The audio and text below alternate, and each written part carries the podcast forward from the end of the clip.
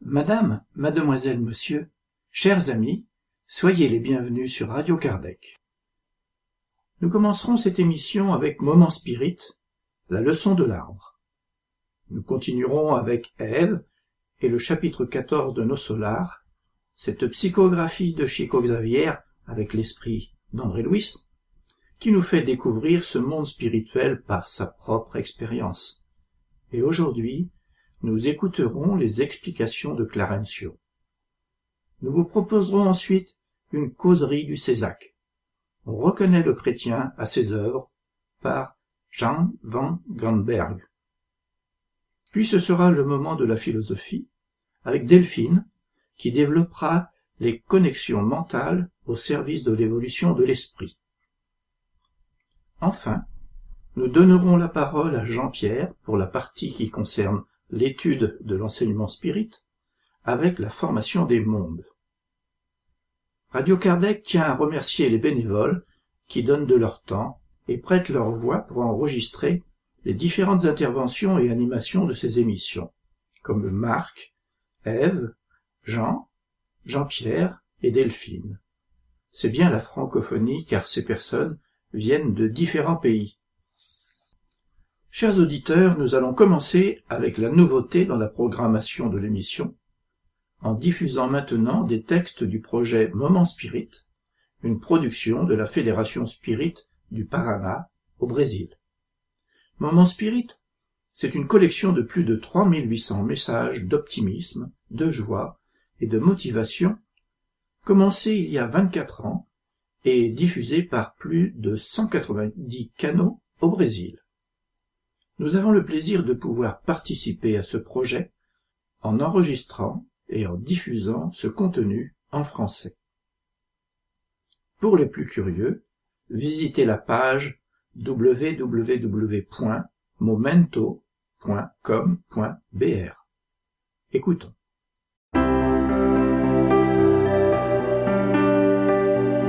Et maintenant à l'antenne, Moment Spirit, le programme qui amène le spiritisme dans votre demeure.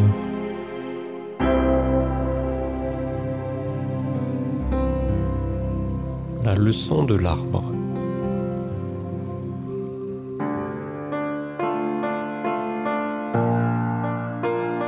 Un homme bon, amoureux de la nature, planta un jour une jeune pousse en plein soleil. Elle germa de façon exubérante et resplendissante de vie. Heureuse, elle étirait ses tiges de plus en plus longues. Au début, presque personne ne remarqua cet arbuste qui grandissait et se couvrait de feuilles secouées au vent doux qui les effleurait. Mais bientôt, transformé en arbre robuste, ses rameaux étaient devenus de solides branchages au point d'acquérir la maturité végétale. Les jours de canicule, les gens se reposaient sous sa frondaison en attendant le transport qui les conduirait à leur destination.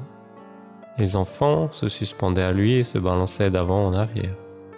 Tout le monde s'habitua à cette présence amicale et silencieuse, qui fournissait de l'ombre. Il supportait ceux qui s'appuyaient contre son tronc ou endurait les gamins qui y montaient et y descendaient tout en s'accrochant à ses branches. Mais le jour arriva où un homme mécontent décida de couper là.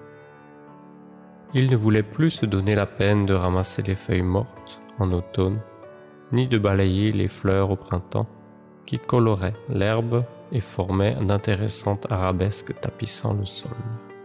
Quand le jour se leva, il ne restait plus que des branches entassées sur le trottoir et un morceau de tronc nu, presque honteux. Les enfants pleuraient, les adultes demandaient qui avait bien pu faire une chose pareille. Debout, sans protection aucune, il ne subsistait que la souche dépouillée endurant le froid des nuits hivernales et la chaleur des après-midi, mais aussi la pluie et le vent. Tout le monde se disait que l'arbre mourait de tristesse et de douleur face à une telle cruauté. Il avait tout donné de lui-même et cela sans réserve. Qu'avait-il reçu en échange sinon la peine de mort? Mais les jours passaient et passaient, les semaines qui devenaient des mois et les mois des saisons. Or, courageusement, il se mit nouveau à germer, des petites pousses vertes apparurent au sommet du tronc et sur les côtés. Des feuilles tendres annonçaient le retour à la vie. L'arbre oublia les mauvais traitements, la tentative d'assassinat et dans un geste de véritable pardon, il fut prêt à revivre.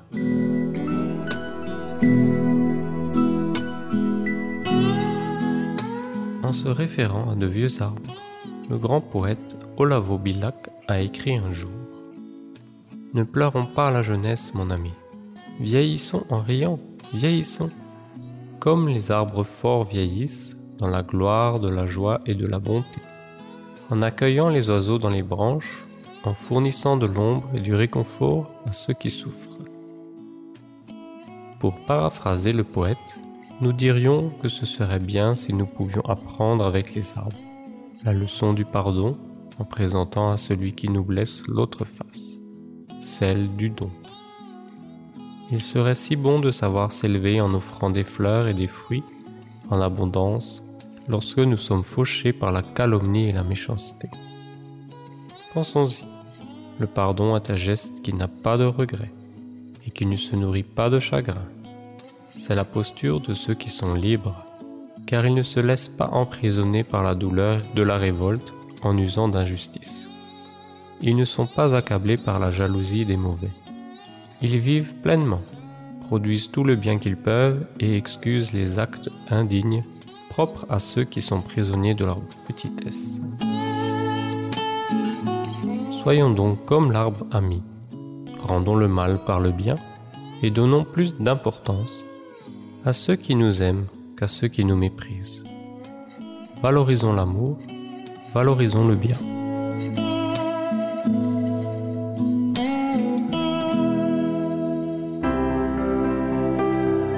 Ainsi se termine un autre épisode de Moment Spirit offert par livraria mundo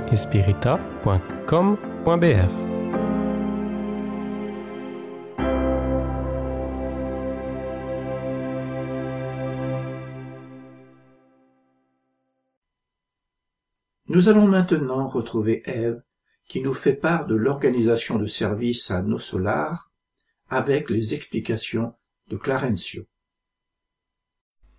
Nos solars, chapitre 14, explication de Clarencio. Mon cœur battait à tout rompre, me rappelant l'étudiant timide face à ses sévères examinateurs. Voyant la dame en pleurs et observant l'énergie sereine du ministre de l'aide, je tremblais intérieurement, me repentant d'avoir provoqué cette audience. N'aurait-il pas mieux valu que je restasse silencieux, apprenant à attendre les délibérations supérieures? Ne serait-ce pas une présomption déplacée que de demander une place de médecin dans cet hôpital où j'étais logé comme malade? La sincérité de Clarencio envers la sœur qui me précéda réveilla en moi des réflexions nouvelles. J'aurais voulu me désister, renoncer à la volonté de la veille et m'en retourner à ma chambre, mais c'était impossible. Le ministre de l'aide, comme devinant mes propos les plus intimes, s'exclama sur un ton ferme. Je suis prête à vous écouter. J'allais solliciter n'importe quel service médical à nos solars, malgré la décision qui me dominait. Cependant, ma conscience m'avertit. Pourquoi se référer à un service spécialisé? Ne serait-ce pas répéter les erreurs humaines dans lesquelles la vanité ne tolère aucun autre type d'activité sinon celle qui correspond aux idées reçues des titres de noblesse ou académiques? Cette pensée me permit de me rééquilibrer à temps. En pleine confusion, je dis J'ai pris la liberté de venir jusqu'ici, faire appel à vos bonnes grâces, afin de m'intégrer dans le travail. Mes occupations me manquent maintenant que la générosité de nos solars m'a ramené à l'harmonie organique. Tout travail utile m'intéresse du moment que je m'éloigne de l'inaction.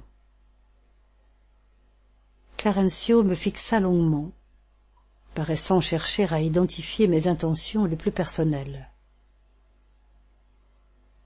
Je le sais déjà.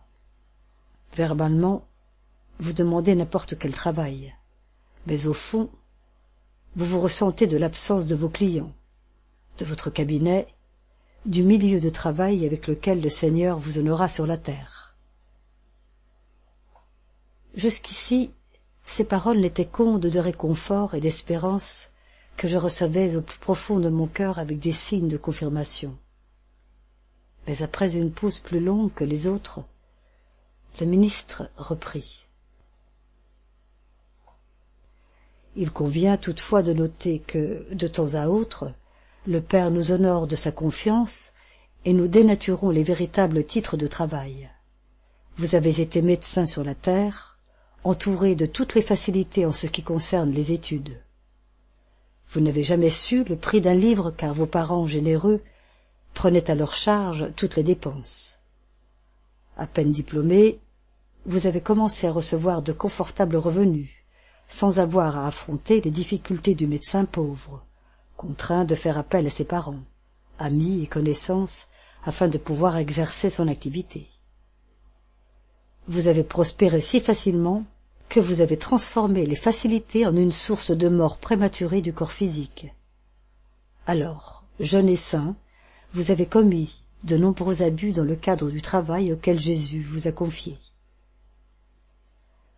Face au regard ferme et en même temps bienveillant, une étrange perturbation s'empara de moi.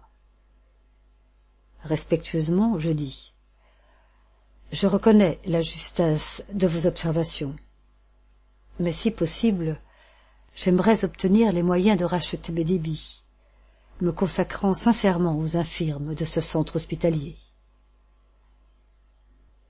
Volonté très noble, remarqua Clarencio avec austérité.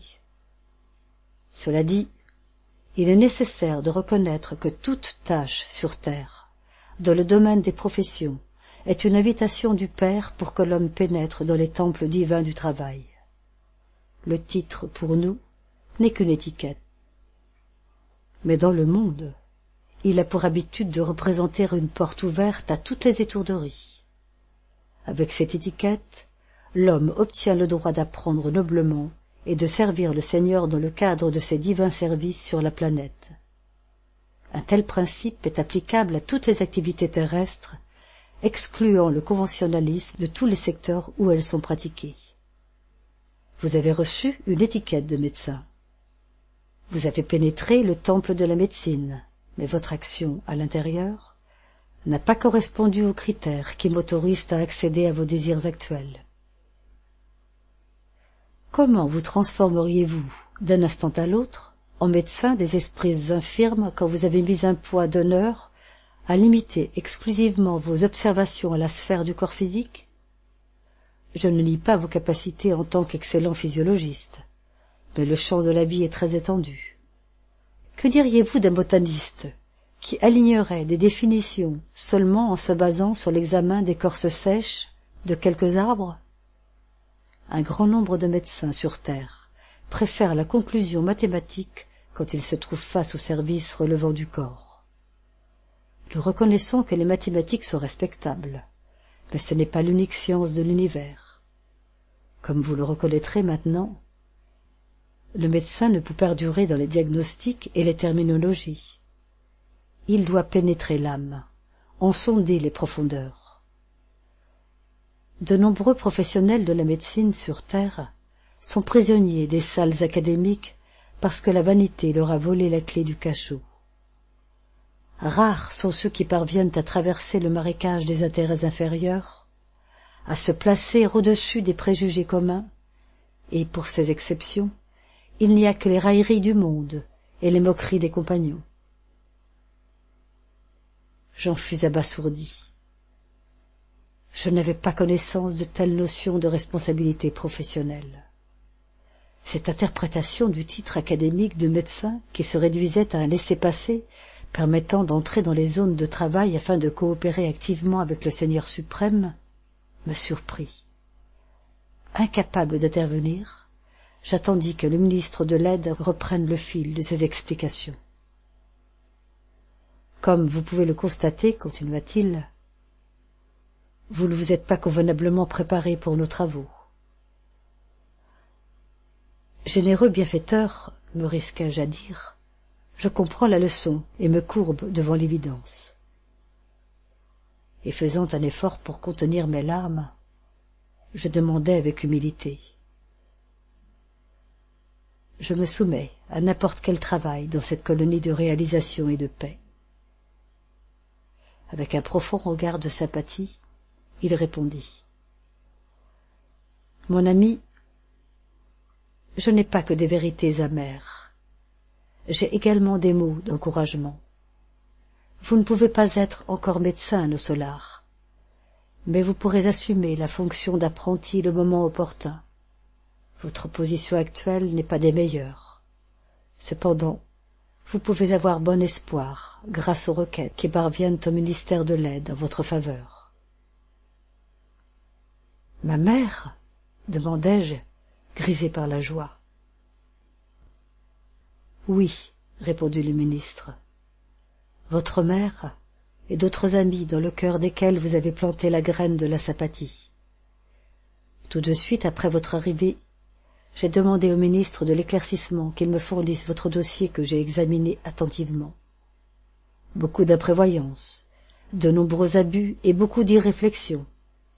Mais pendant les quinze années de votre exercice, vous avez aussi fourni des ordonnances gratuitement à plus de six mille personnes dans le besoin. Dans la majorité des cas, vous avez pratiqué ces actes méritoires par pure moquerie mais vous pouvez à présent constater que même par moquerie, le véritable bien répand des bénédictions sur nos chemins. De tous ceux qui ont bénéficié de vos soins, quinze ne vous ont pas oublié, et ont fait parvenir jusqu'ici des appels énergiques en votre faveur. Cependant, je dois dire que même le bien que vous avez fait pour les indifférents compte ici en votre faveur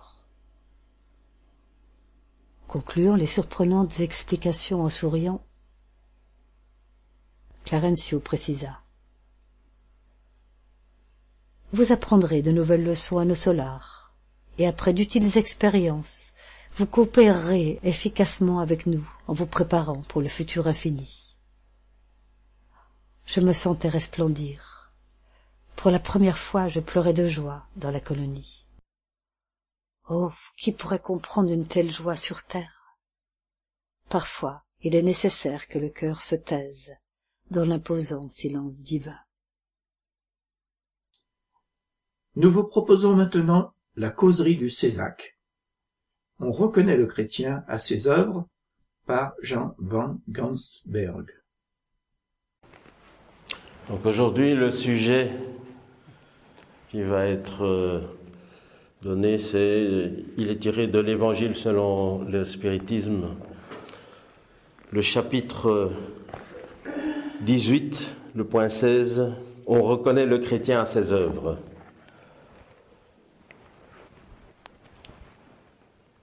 Et c'est un point qui est donné par euh, un esprit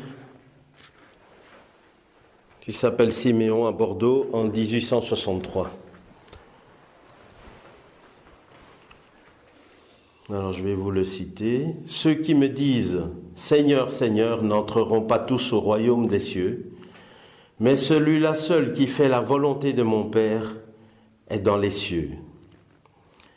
Écoutez cette parole du Maître, vous tous qui repoussez la doctrine spirite comme une œuvre du démon. Ouvrez vos oreilles, le moment d'entendre est arrivé.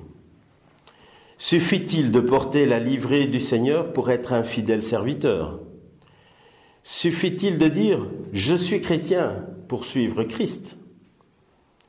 Cherchez les vrais chrétiens et vous les reconnaîtrez à leurs œuvres.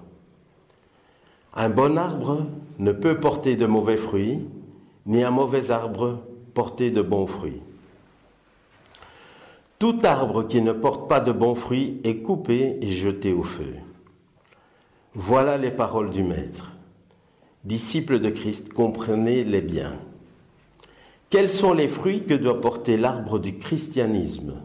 Arbre puissant dont les rameaux touffus couvrent de leur ombre une partie du monde, mais n'ont pas encore abrité tous ceux qui doivent se ranger autour de lui. Les fruits de l'arbre de vie sont des fruits de vie, d'espérance et de foi. Le christianisme, tel qu'on l'a fait depuis bien des siècles, prêche toujours ses divines vertus. Il cherche à répandre ses fruits, mais combien peu les. L'arbre est toujours bon, mais les jardiniers sont mauvais. Ils ont voulu le façonner à leur idée, ils ont voulu le modeler suivant leurs besoins. Ils l'ont taillé, rapetissé, mutilé. Ces branches stériles ne portent pas de mauvais fruits, mais elles n'en portent plus. Le voyageur altéré qui s'arrête sous son ombre pour chercher le fruit d'espérance qui doit lui rendre la force et le courage, n'aperçoit que des branches arides faisant pressentir la tempête. En vain, il demande le fruit de vie à l'arbre de vie. Les feuilles tombent desséchées. La main de l'homme les a tant maniées qu'elle les a brûlées. Ouvrez donc vos oreilles et vos cœurs, mes bien-aimés. Cultivez cet arbre de vie dont les fruits donnent la vie éternelle. Celui qui l'a planté vous engage à le soigner avec amour, et vous le verrez porter encore avec abondance ses fruits divins. Laissez-le tel que Christ vous l'a donné. Ne le mutilez pas. Son ombre immense veut s'étendre sur l'univers. Ne raccourcissez pas ses rameaux. Ses fruits bienfaisants tombent en abondance pour soutenir le voyageur altéré qui veut atteindre le but. Ne les ramassez pas, ces fruits, pour les enfermer et les laisser pourrir afin qu'ils ne servent à aucun. Il y a beaucoup d'appelés et peu d'élus. C'est qu'il y a des accapareurs pour le pain de vie comme il y en a souvent pour le pain matériel. Ne vous rangez pas de ce nombre. L'arbre qui porte de bons fruits doit les répandre pour tous. Allez donc chercher ceux qui sont altérés, amenez-les sous les rameaux de l'arbre et partagez avec eux l'abri qu'ils vous offrent. On ne cueille pas de raisins sur les épines. Mes frères, éloignez-vous donc de ceux qui vous appellent pour vous présenter les ronces du chemin, et suivez ceux qui vous conduisent à l'ombre de l'arbre de vie. Le divin Sauveur, le juste par excellence, l'a dit, et ses paroles ne passeront pas. Ceux qui me disent Seigneur, Seigneur, n'entreront pas tous dans le royaume des cieux, mais ceux-là seuls qui font la volonté de mon Père qui est dans les cieux. Que le Seigneur de bénédiction vous bénisse, que le Dieu de lumière vous éclaire, que l'arbre de vie répande sur vous ses fruits avec abondance. Croyez et priez. Siméon, Bordeaux, 1863.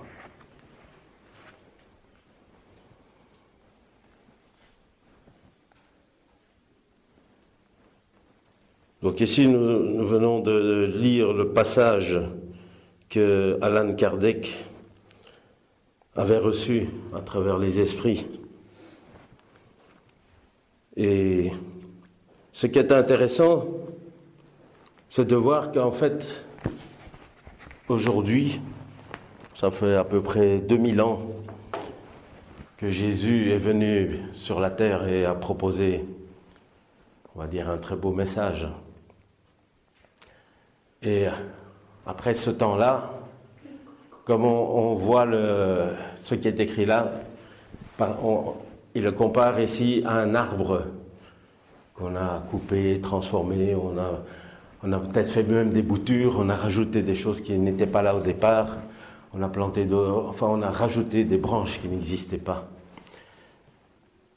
Il faut bien comprendre que Jésus, quand il prêchait à l'époque et qu'il montrait cet exemple, il n'y a personne qui avait une caméra ou un enregistreur ou, quelqu'un qui écrivait tout simplement tout ce qu'il disait. Il a fallu sa disparition et encore beaucoup plus longtemps après pour que les premiers apôtres puissent témoigner, pour qu'on écrive ce qu'il avait dit. Et puis ensuite, il y a ceux qui ne l'ont même pas connu qui ont commencé à écrire aussi sur lui. Et aujourd'hui, 2000 ans après, on se retrouve quand même avec euh, des écrits qui se rejoignent. On voit qu'il y a des similitudes, euh, ils ont des points communs. Mais quand on regarde bien, il y en a qui ont rajouté leur petite, euh, on va dire, indications personnelles. Et puis alors en plus, on en a fait une religion. Et lorsqu'on fait une religion, on, on organise cela. Et dans l'organisation de cette religion, il y a bien sûr eu des réunions, des personnes qui se sont réunies et qui ont trouvé que certaines euh, idées n'étaient pas convenables et ont donc été euh, transformées. Ce qui est intéressant, c'est que on peut transformer tout ça. Mais il y a une chose qu'on ne peut pas transformer, c'est nous-mêmes. Nous avons la conscience. Nous avons la conscience du bien et du mal.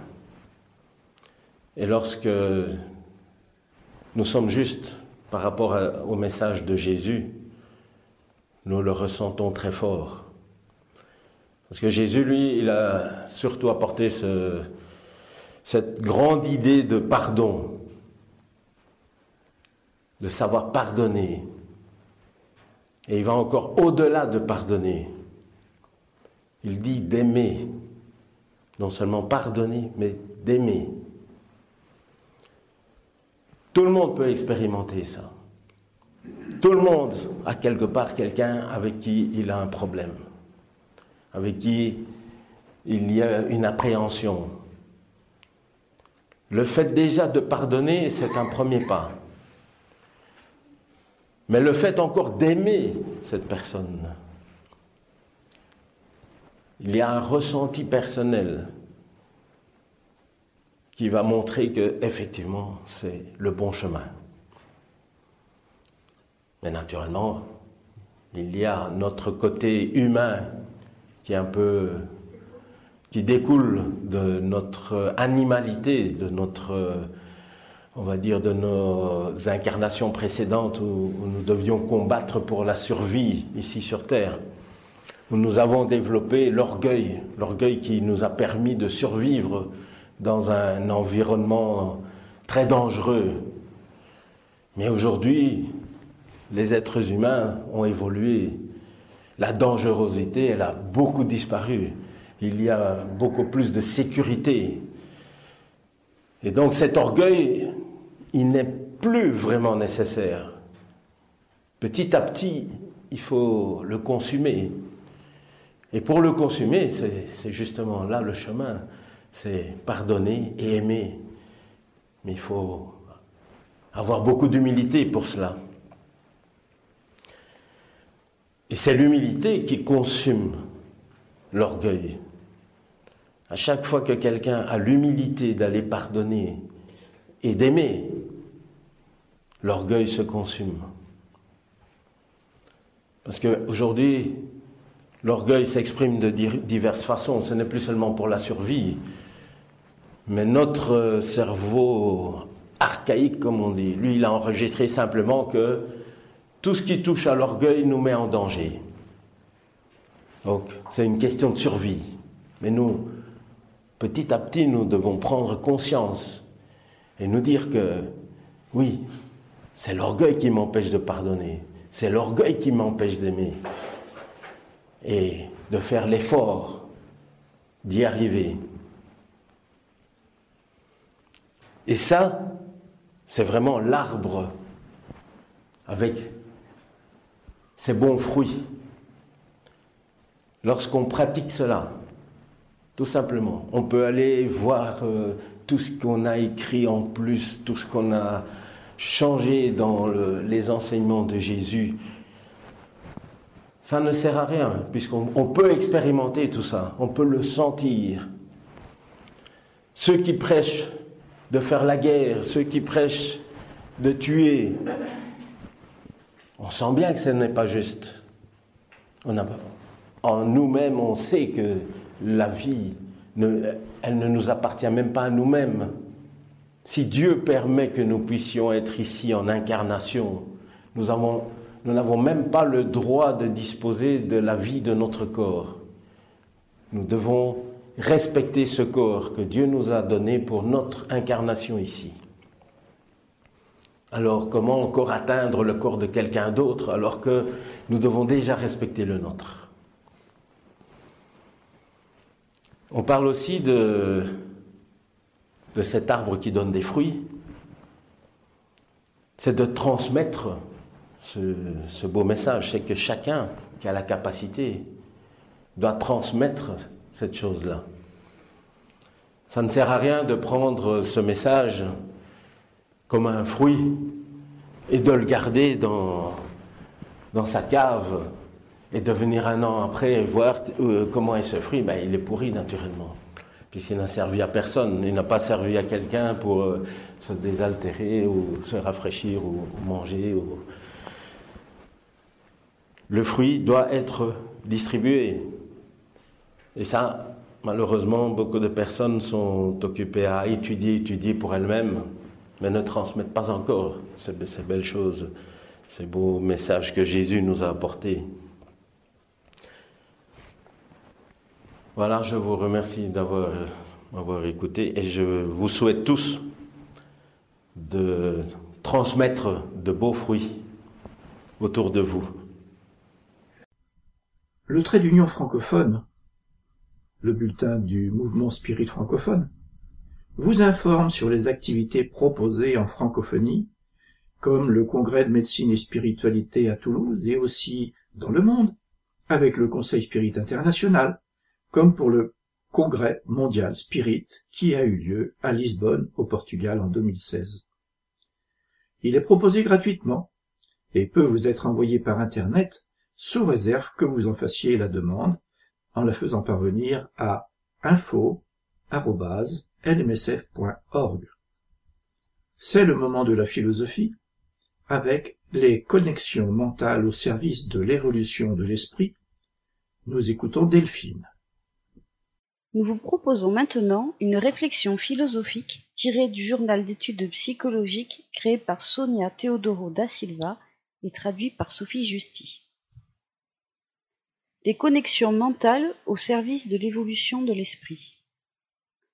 Les mémoires sont distribuées par le cerveau et même si, à la suite d'une lésion quelconque, une partie d'entre elles est perdue, les autres demeurent. Cela les rend en quelque sorte indestructibles. Les mémoires sont ainsi réduites, mais pas totalement détruites. Le réseau de la mémoire se déploie dans tout le cerveau à mesure que les neurones existants se connectent et réagissent ensemble quand ils sont stimulés. Sachant que la mémoire intégrale réside dans le périsprit, que la mémoire cérébrale est située dans le corps physique, le contenu de l'une est très inférieur à celui de l'autre. Le cerveau et le système nerveux sont constitués de cellules nerveuses ou neurones. Ainsi, tels les câbles du réseau électrique dans une maison, les cellules nerveuses se connectent pour former des circuits appelés voies neurales, elles-mêmes actionnées par une stimulation mentale, le conditionnement par exemple.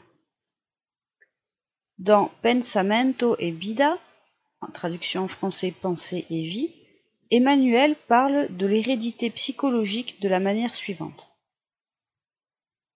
Les cellules germinales reproduisent les clichés de la conscience au moment de la conception et de la formation d'un nouveau corps. Il précise que les esprits qui se ressemblent se réunissent pour les mêmes activités et ont les mêmes penchants, non seulement dans la famille, mais aussi dans le cadre d'autres relations. Les contenus prédominants pour Maintenant, nous allons retrouver Jean-Pierre, qui va nous parler de l'enseignement spirit avec la formation des mondes. Chers auditeurs, lors de la dernière émission, nous avions commencé le sujet de la pluralité des existences.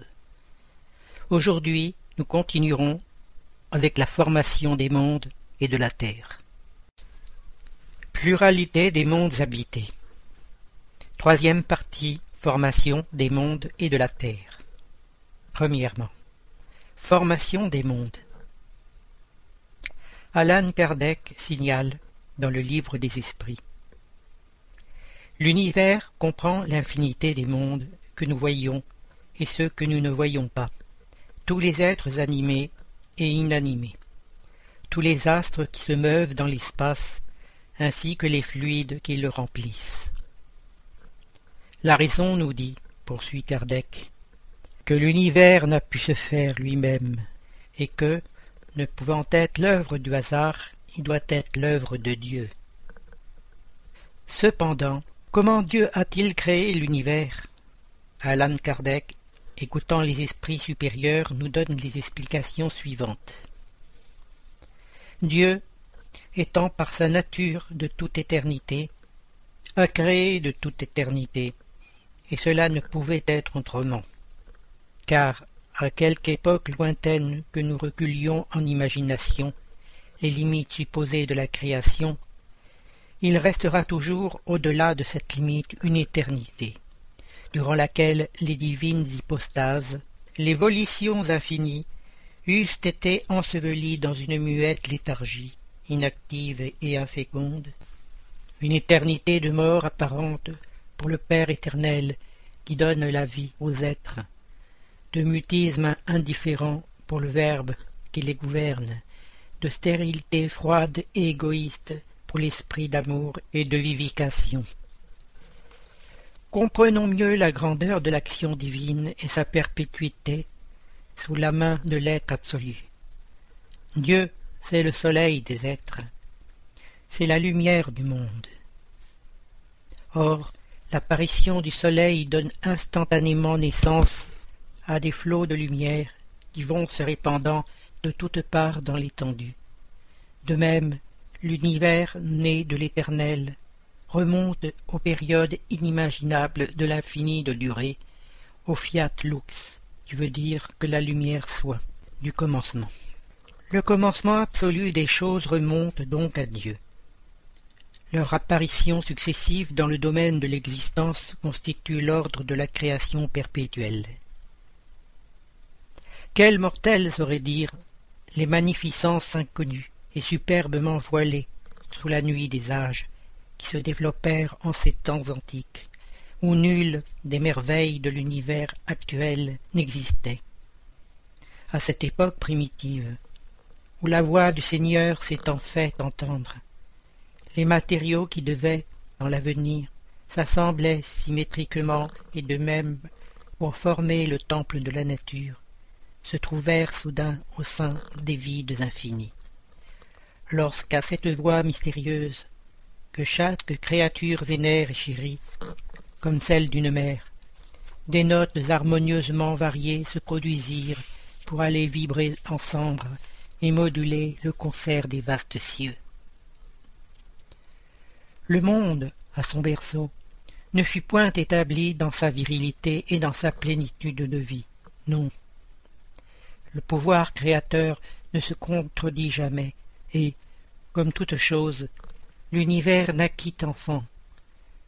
Revêtu des lois mentionnées plus haut et de l'impulsion initiale inhérente à sa formation même, la matière cosmique primitive donna successivement naissance à des tourbillons, à des agglomérations de ce fluide diffus, à des amas de matière nébuleuse qui se divisèrent eux-mêmes et se modifièrent à l'infini pour enfanter, dans les régions incommensurables de l'étendue, divers centres de création simultanée ou successives.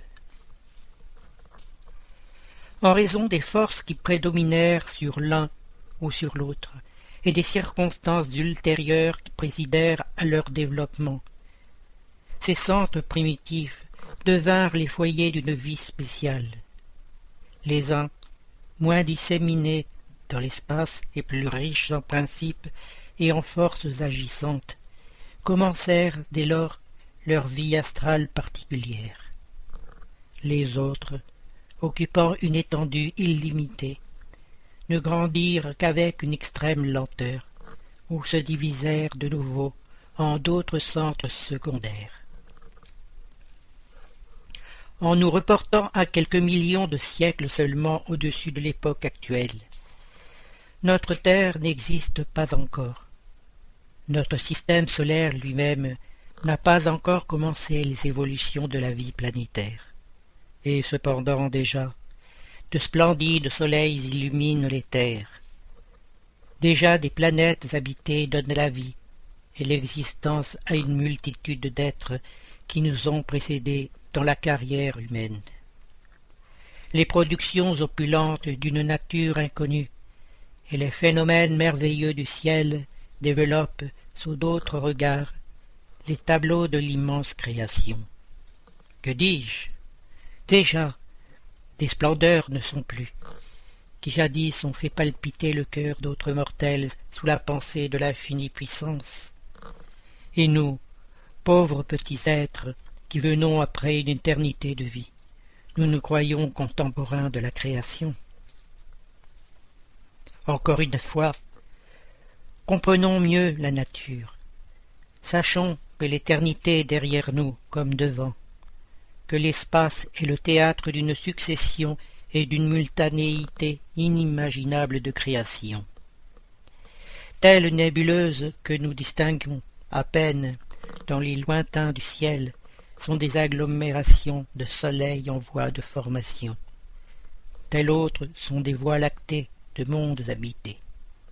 D'autres, enfin, le siège de catastrophes et de dépérissements. Sachons que de même que nous sommes placés au milieu d'une infinité de mondes, de même nous sommes au milieu d'une double infinité de durées antérieures et ultérieures, que la création universelle n'est point bornée à nous, et que nous ne pouvons appliquer ce mot à la formation isolée de notre petit globule.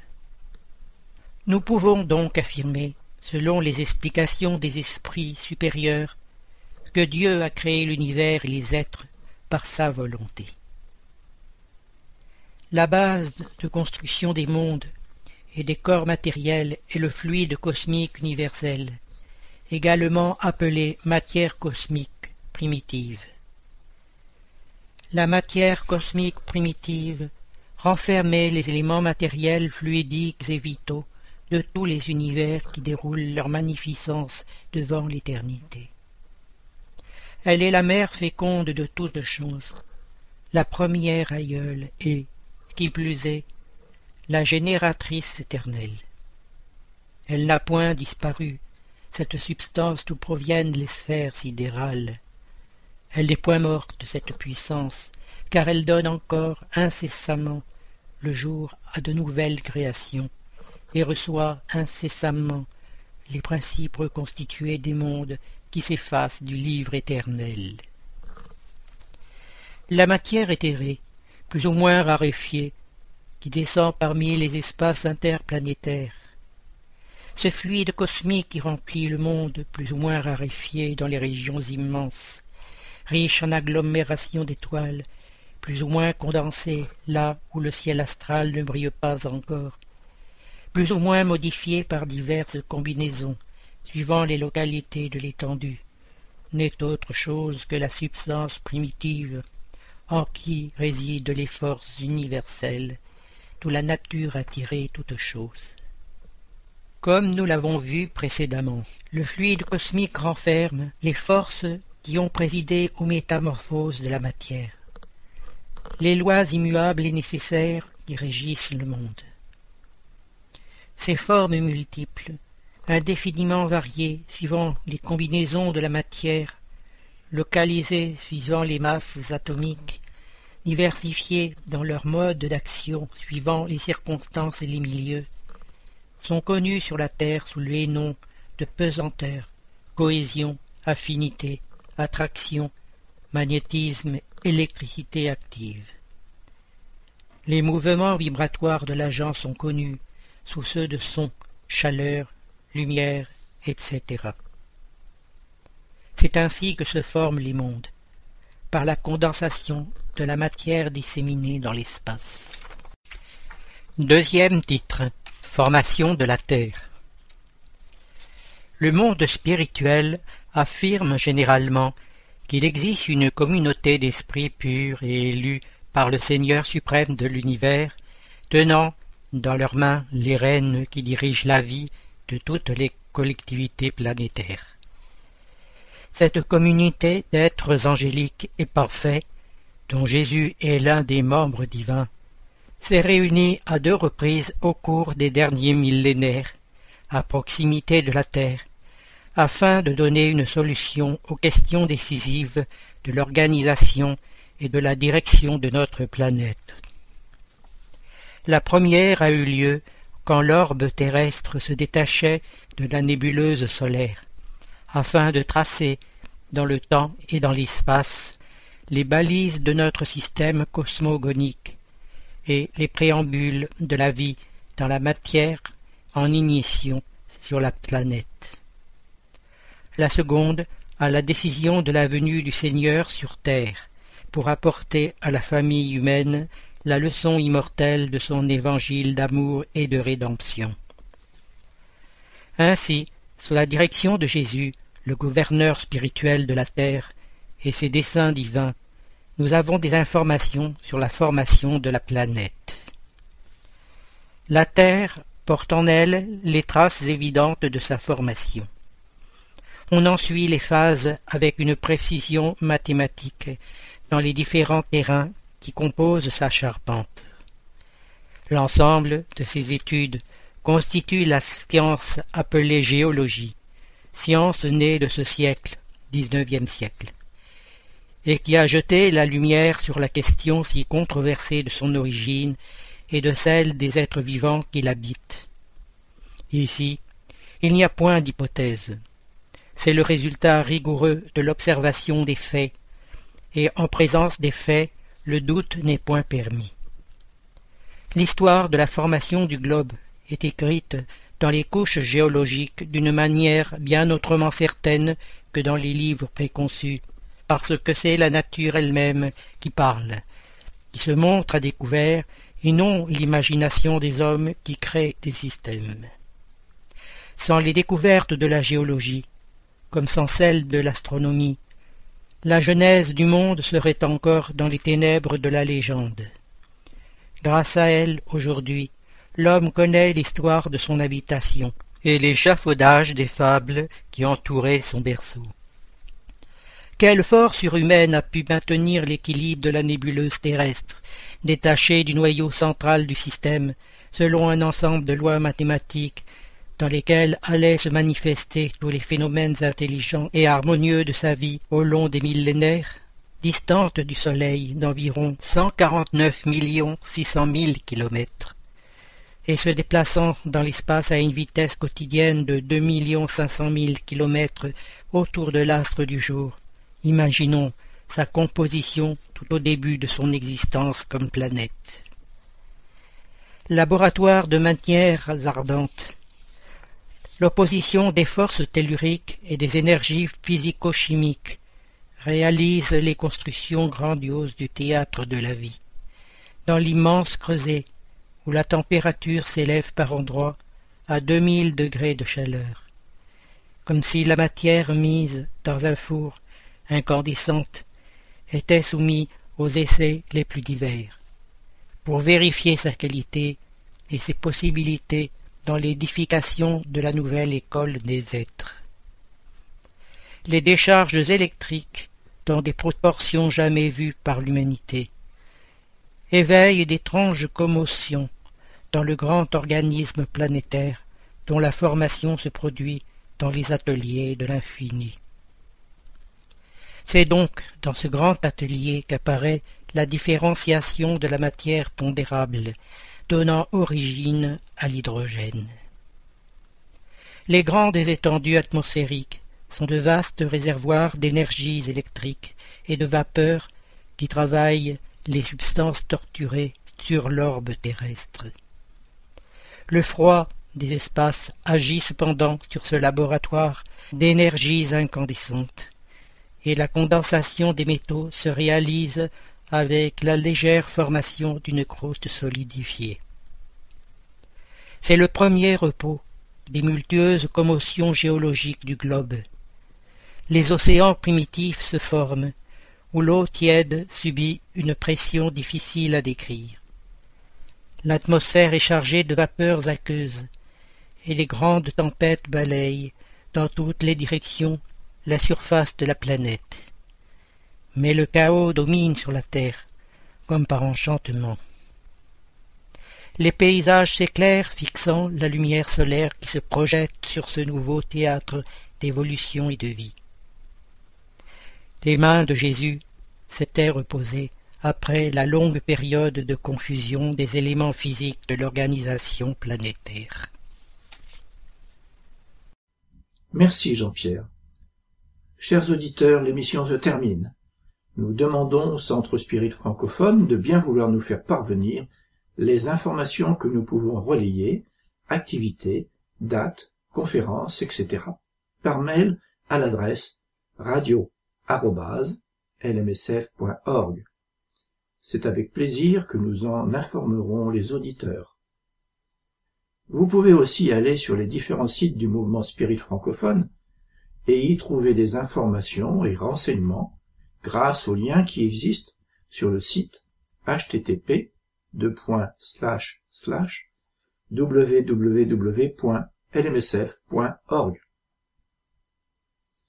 Chers auditeurs, nous sommes heureux d'avoir passé quelques instants ensemble et nous vous disons à bientôt sur Radio Kardec.